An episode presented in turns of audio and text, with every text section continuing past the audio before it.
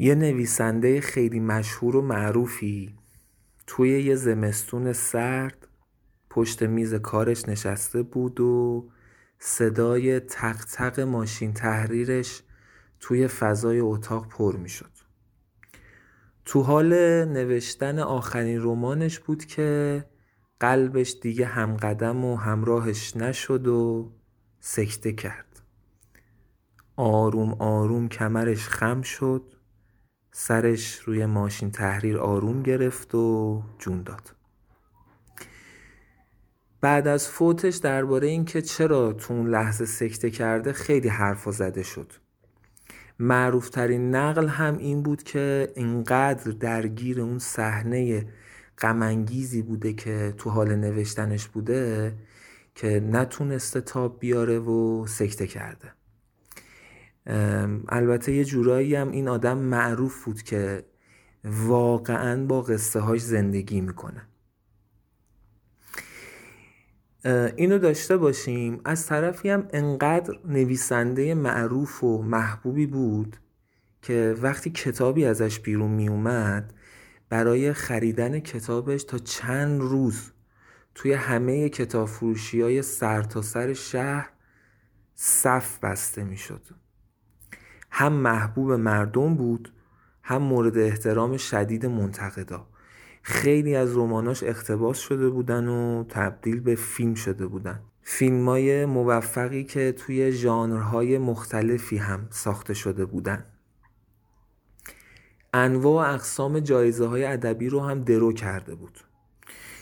خلاصه اینکه یه استاد به تمام معنا بود. وقتی که یکم اون تب و تاب اولیه سوگو از دست دادن از بین رفت همه هواداراش یه خواسته رو مطرح کردن.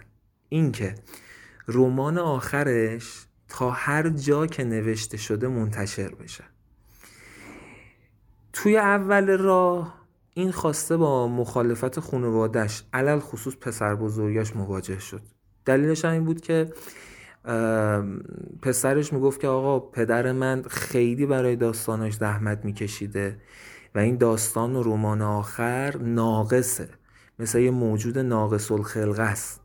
و من این موجود ناقص الخلقه رو که آخرین اثر پدر من بوده رو منتشر نمی کنم چون دلم نمی‌خواد که اثر ناقصی از پدرم منتشر شه. دلم می‌خواد همه اون خاطره های قشنگ و همه اون اثرهاش همونطور قشنگ و کامل تو ذهنها بمونه و تو تاریخ موندگار شه اما خب فشار هواداراش هم کم نشد چه بسا بیشتر هم شد. اتش خونده شدن آخرین اثر اون آدم هر روز تو سینه طرفداراش بیشتر می‌شد. تا اینکه به پیشنهاد یه منتقد خیلی معروفی قرار شد که بهترین شاگرد این نویسنده که خودش یه نویسنده قابل و قدر و معروف بود رمان آخر استادش رو ادامه بده و به سرانجام برسونه بعدش هم منتشر کنه. شاگردش یه وظیفه خیلی سنگینی روی دوش خودش احساس می‌کرد. طبیعی هم بود خب. یکم با خودش فکر کرد یکم کلنجار رفت که قبول کنه قبول نکنه. آخر سر به خاطر اینکه فکر می‌کرد باید این دین رو به استادش ادا کنه این وظیفه رو قبول کرد و قرار شد اون رمان رو تموم کنه. رفت سراغ خانواده استادش و ازشون یه درخواستی کرد. درخواست کرد که چند وقتی رو توی اتاق کار استادش زندگی کنه. چون اینجوری فکر می‌کرد که اتمسفر اونجا باعث میشه تو فضای ذهنی استادش قرار بگیره و اینجوری داستانش رو بهتر درک کنه.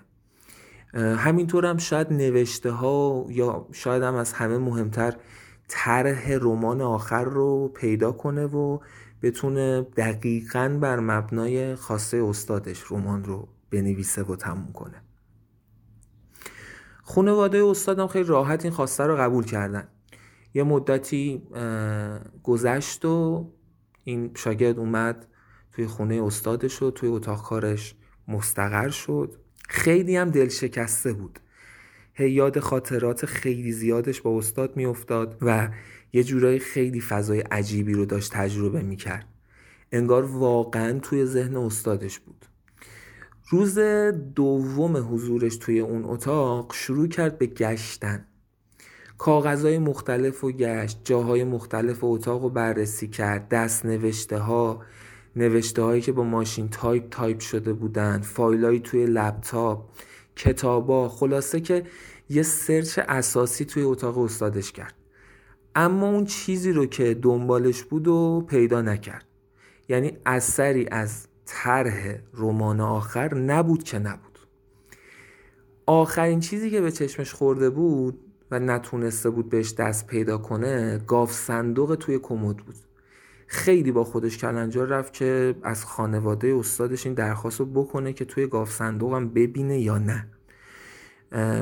از طرفی با خودش فکر می‌کرد که شاید کار زشتی باشه یه نوع جسارت باشه این درخواست.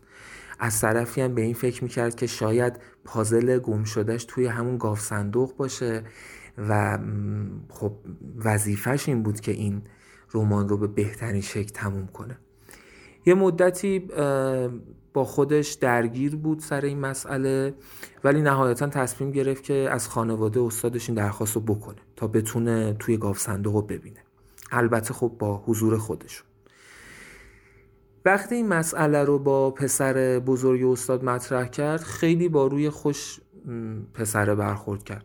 بعدش هم گفتش که اتفاقا خودمونم چند وقتی بود می‌خواستیم بریم سراغ گاف صندوق ببینیم چیزی هست توش که به دردمون بخوره یا نه اما اصلا کلا فراموش کرده بودیم. خلاصه که کلید رو میارن و رمز گاف صندوق هم فقط همسر استاد می‌دونست رمز رو میگن و پسر استاد در گاف صندوق رو باز می‌کنه و چیز عجیبی که اتفاق میفته اینه که هیچ چیزی توی گاف صندوق نبود بجز یه دفتر عجیب غریب. یه دفتری که هم قطور بود هم ابعاد بزرگی داشت. انگار که ساخته دست باشه. یه جورایی انگار که خود استاد ساخته بودش. اولش پسر استاد یکم دفتر رو نگاه می‌کنه با تعجب و ورق می‌زنه. اما بعدش وقتی می‌فهمه که چیزی نیست که به درد اون بخوره تحویل شاگرد میده و از اتاق میره بیرون. وقتی که شاگرد دفتر رو می‌گیره تو دستاش یه نگاه کلی می‌کنه به دفتر. همونطوری هم که خب گفتیم یه دفتر بزرگ بود ابعاد شاید حدودا آسه یا حتی بزرگتر. پر از نوشته ها با رنگ های مختلف و مدل های عجیب غریب. یه جاهای حاشیه نویسی یه جاهای کج نوشته شده بود مورب نوشته شده بودن. یه صفحه هایی هم نوشته هاش ناقص بود. خلاصه خیلی فضای عجیب و مرموزی داشت این دفتر. اینم خب این شاگردم کفش آهنی اصطلاحا پاش کرده بود که سر در بیاره دیگه. رفت سراغ صفحه اول. گفت از اول باید بیام جلو ببینم چه خبره.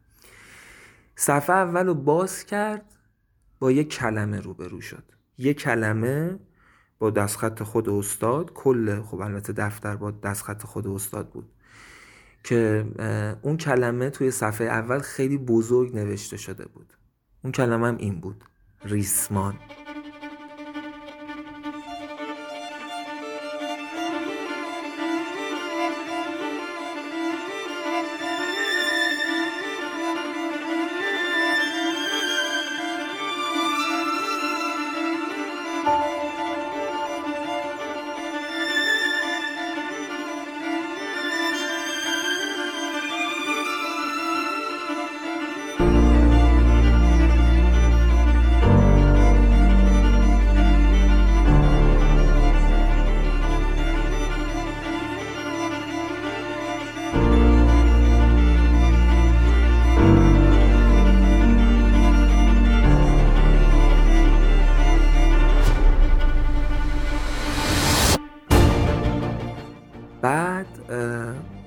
شاگرد خیلی آروم ورق زد و رفت صفحه بعد و مواجه شد با یک نوشته ای که من براتون می‌خونم.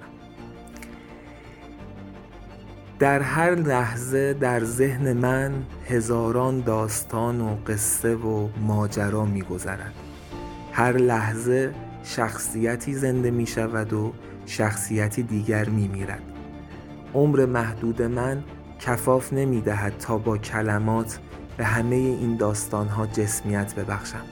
اما نمی توانم آنها را رها کنم.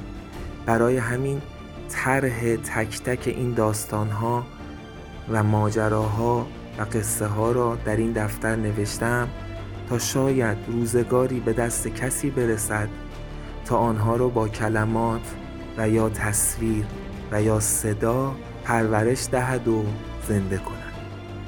اسم این دفتر را که اسرار داستانهای ذهن من در آن نگاشته شده ریسمان می‌گذارم. ریسمانی که مرا از غرق شدن در چاه عمیق و تاریک زندگی نجات داد.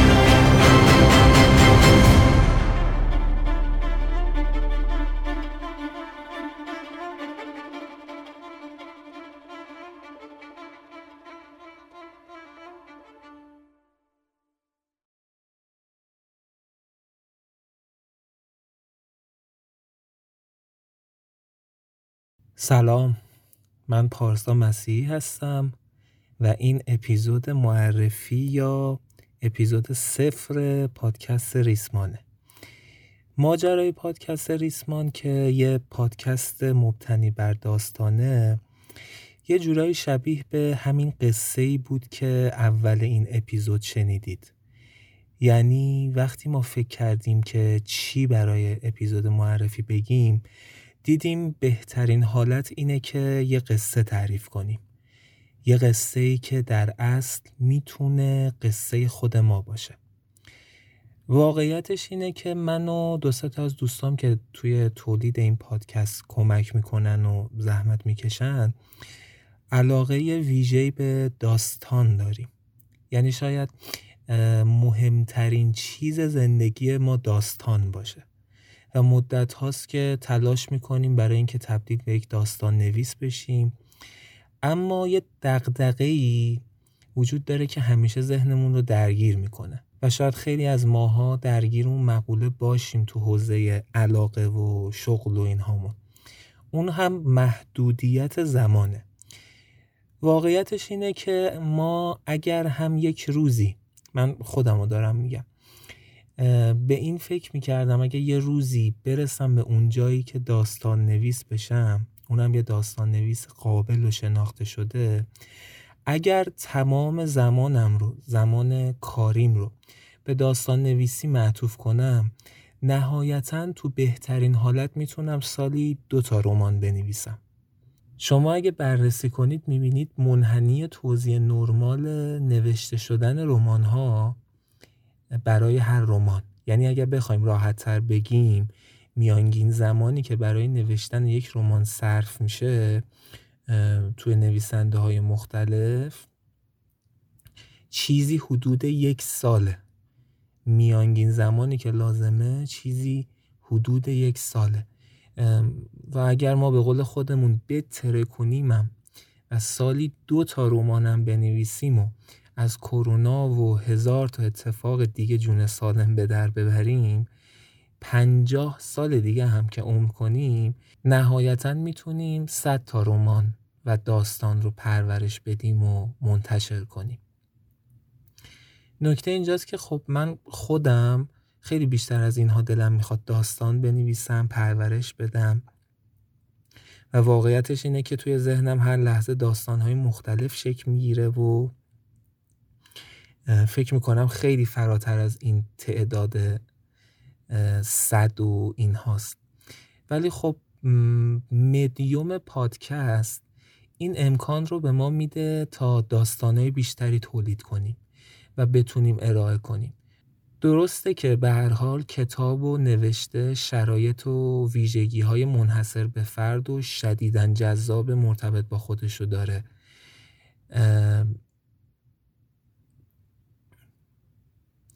و ما هم همچنان توی اون مسیر به تلاشمون ادامه خواهیم داد.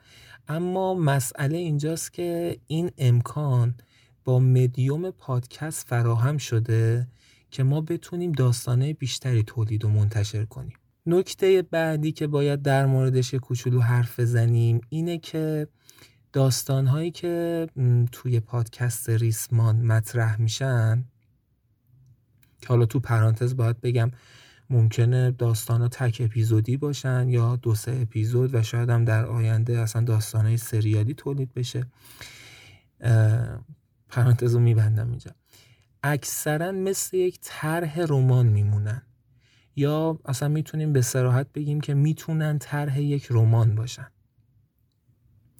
در ادامه من این رو باید بگم که برای اینکه حرفم شاید یه ذره بیشتر جا بیفته هر کسی توی زندگیش نسبت به یک چیزی شاید خیلی کنجکاو باشه.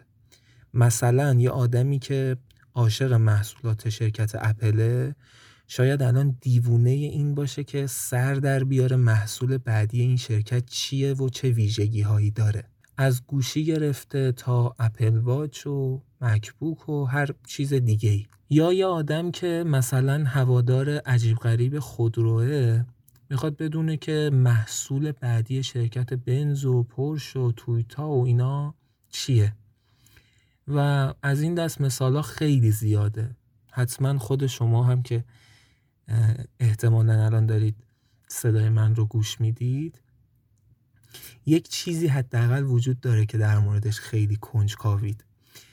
اگر از من بپرسن نسبت به چه چیزی خیلی کنجکاوم قطعا انتخابم لپتاپ نویسنده هاست. من واقعا دلم می‌خواد حتی زودتر از خوندن رمان یه نویسنده معروف و نویسنده های مورد علاقه هم بفهمم طرح رمان جدیدش چیه. چه چیزی توی ذهنش الان داره پرسه می‌زنه و بزرگ میشه و بعدا تبدیل میشه به رمان. مثلا من الان دیوونه اینم ببینم تو لپتاپ موراکامی چه خبره. تو لپتاپ جورج مارتین چه خبره؟ تو لپتاپ مارگارت اتوود چه خبره؟ تو لپتاپ رولینگ چه خبره؟ ذهنیات محمود دولت آبادی الان چه شکلیه؟ ذهنیات محمد حسن سواری رضا جولایی مرتزا برزگر زهرا عبدی مهدی یزدانی خورم و خیلی دیگه از نویسنده های خارجی و ایرانی که تعدادشون هم انقدر بالاست که اگه بخوام اسم ببرم شاید یه پادکست جدا بشه. خلاصه که جذاب ترین چیز برای من اینه که بفهمم کلیت اون داستان چیه. و به خاطر همین هم هست که ما در پادکست ریسمان داستانهایی تعریف می‌کنیم که خیلی شبیه به طرحهای یک رمانن. ریتمهای بالا اتفاقات مختلف داستانهای جذاب و البته تلاشمون هم بر اینه که کشش بالا داشته باشن و امیدواریم که این اتفاق هم بیفته. و ازتون البته این درخواستم داریم که یکم بهمون هم زمان هم بدید. همینطور سعیم بر اینه که تو اپیزودهای مختلف مسائلی هم باشه که باعث بیشتر شدن آگاهی بشه. آگاهی شنونده هامون. هرچند که ما اعتقادمون بر اینه که خود داستان به ذات خودش هستی شناسیه و شنیدن یه داستان باعث بیشتر شدن آگاهی میشه. شاید حداقل چیزی که یه داستان برای ما داره حتی اگر صرفا یک داستان خیالی باشه اینه که ما یه زندگی دیگری رو تجربه می‌کنیم. یه نکته هم باید بگم داستانه پادکست ریسمان ممکنه ریشه در واقعیت داشته باشن یا بر مبنای تجربه زیسته یا شنیده ها باشن. اما عنصر خیال توی این داستان ها و ماجراها و قصه های پادکست ما یه جایگاه ویژه و مهم داره. یه چیزی هم بعد در ادامهش بگیم. اینه که از نظر خیلی از اندیشمندا خیال و تخیل ارزش خیلی بالایی داره و شاید حتی بالاتر از واقعیت باشه. مثلا اینکه اگر بخوایم یه مثال دم دستی بزنیم از نظر ابن عربی عالمی وجود داره به اسم عالم خیال و والاتر و مقدم بر عالم ماده است. یعنی وقتی ما تخیل می‌کنیم در عالم بالاتر و والاتری از جهانی که الان درش زندگی می‌کنیم قدم می‌زنیم. اینو از این جهت گفتم که شاید از دید بعضی یا اینکه داستان ها مبتنی بر واقعیت نباشن باعث بشه ارزشش بیاد پایین در صورتی که حداقل از نظر ما اینطور نیست. و نکته دیگه ای هم که وجود داره اینه که هممون می‌دونیم انسان همیشه اول تخیل کرده بعد در عالم ماده به اون دست پیدا کرده به اون خیالش. پس اگر منطقی باشیم می‌بینیم که خیال خیلی چیز ارزشمندیه که ما تو داستانامون تو پادکست ریسمان ازش شاید به وفور استفاده کنیم. آخرین مطلبی که می‌خوایم در موردش حرف بزنیم اینه که یه سوالی پیش میاد. اینه که آقا چرا اصلا قصه داستان روایت و یا هر چیز دیگه شبیه به اینا باید گوش بدیم و وقتمون رو براش صرف کنیم؟ جواب این سوال رو من توی یه مطلبی میدم. توی طول تاریخ از ای که انسان به سمت خرد و تعقل رفت چیزی که همیشه دستمایه تفکر بوده این بوده که انسان رو تعریف کنن.